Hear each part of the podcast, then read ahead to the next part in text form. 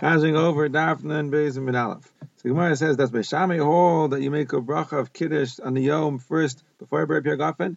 There's a brisa that says that when you come in on Motzei Shabbos, you make a bracha first on the Yayin and then the Ner, then the Besamim, and only afterwards the Avdallah. And Avdallah's like Kiddush, so it's after the Yayin. The brisa then says that if you only have one kos, so you leave it till after Birkas Hamazon, and then you make all the brachas then. So Al Kopanim, the Gemara is assuming this is like Beis Shammai. How do you know it's Beis Shammai? Maybe this is like Beis Hillel. No because it says here they make a bracha on the Ner and then the Besamim. And who holds they make a bracha on the Ner before the Besamim? That's Beis Shammai, like it says in the Brisa. Yehuda says, when you only have one cup and you leave it till after Birchas Mazon, Tevin agrees, you make a bracha on the Mazon first, and Avdallah at the end. The Machlaikis Beis Shammai Beisil is about the Ner and the Besamim. Beis Shammai says first the Ner and then the Besamim. Beisil says first the Besamim and then the Ner. So you see that according to Beis Shammai, according to Yehuda, you make a bracha on the Ner first and then the Besamim. So the Brisa says like Beis Shammai. Fact, the Gemara, how do you know the Bryce is like Beis Shammai, Libid Yehuda? Maybe the Bryce is like Beis Hillel, Libid Meir, meaning Rabbi Meir at the time of the Mishnah. He says that even according to Beis Hillel, you make a brach on the Ner before the Besamim. So he says, no, it can't be like Rabbi Meir of the Mishnah, because in the Mishnah, Rabbi Meir says that when you have, uh, when you're making Avdal after Birkas Mazon, first make a bracha according to Beis Shammai on the Ner, then the Mazon, then the Besamim, then the Avdallah. According to Beis Hillel, first on the Ner, then the Besamim, then the Mazon, then the Avdallah right? And then the Brisa before it says that you make everything after Birkas Hamazon.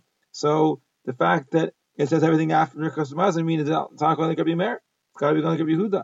And according to Yehuda, only Beis Shammai says that the uh, Ner comes first. So you see that according to Beis Shammai, make a bracha on the Yayin first. So the Gemara says that uh, the terrace of the question is is a chelik between Iyula Yuma and Apuka Yuma. Of the days coming in, and the Shabbos is coming in, so then the earlier you can make Kiddush, the better. Bring in the Kiddush to Shabbos. When Shabbos is going on Avdallah, the you make Avdallah, the better. So you make a brach on the Yayin first. So it shouldn't be like Shabbos is a mass, is a burden. Now, we said that according to Beis Shammai, when you have one cup, you leave it till after Birkas Hamazon. Sounds like you need a closer Hamazon. Doesn't the Mishnah say that if somebody brings wine at the end of the meal, even if there's only one cup, so Beis Shammai says no problem, you can make a bracha on that cup and then bench. So it sounds like you're going to make a bracha on the cup and drink it, and then you'll bench without a cup. So Mishnah says no. It means you make a bracha on the cup, but you leave it until afterwards. I, if you make a bracha, you have to be tayyim.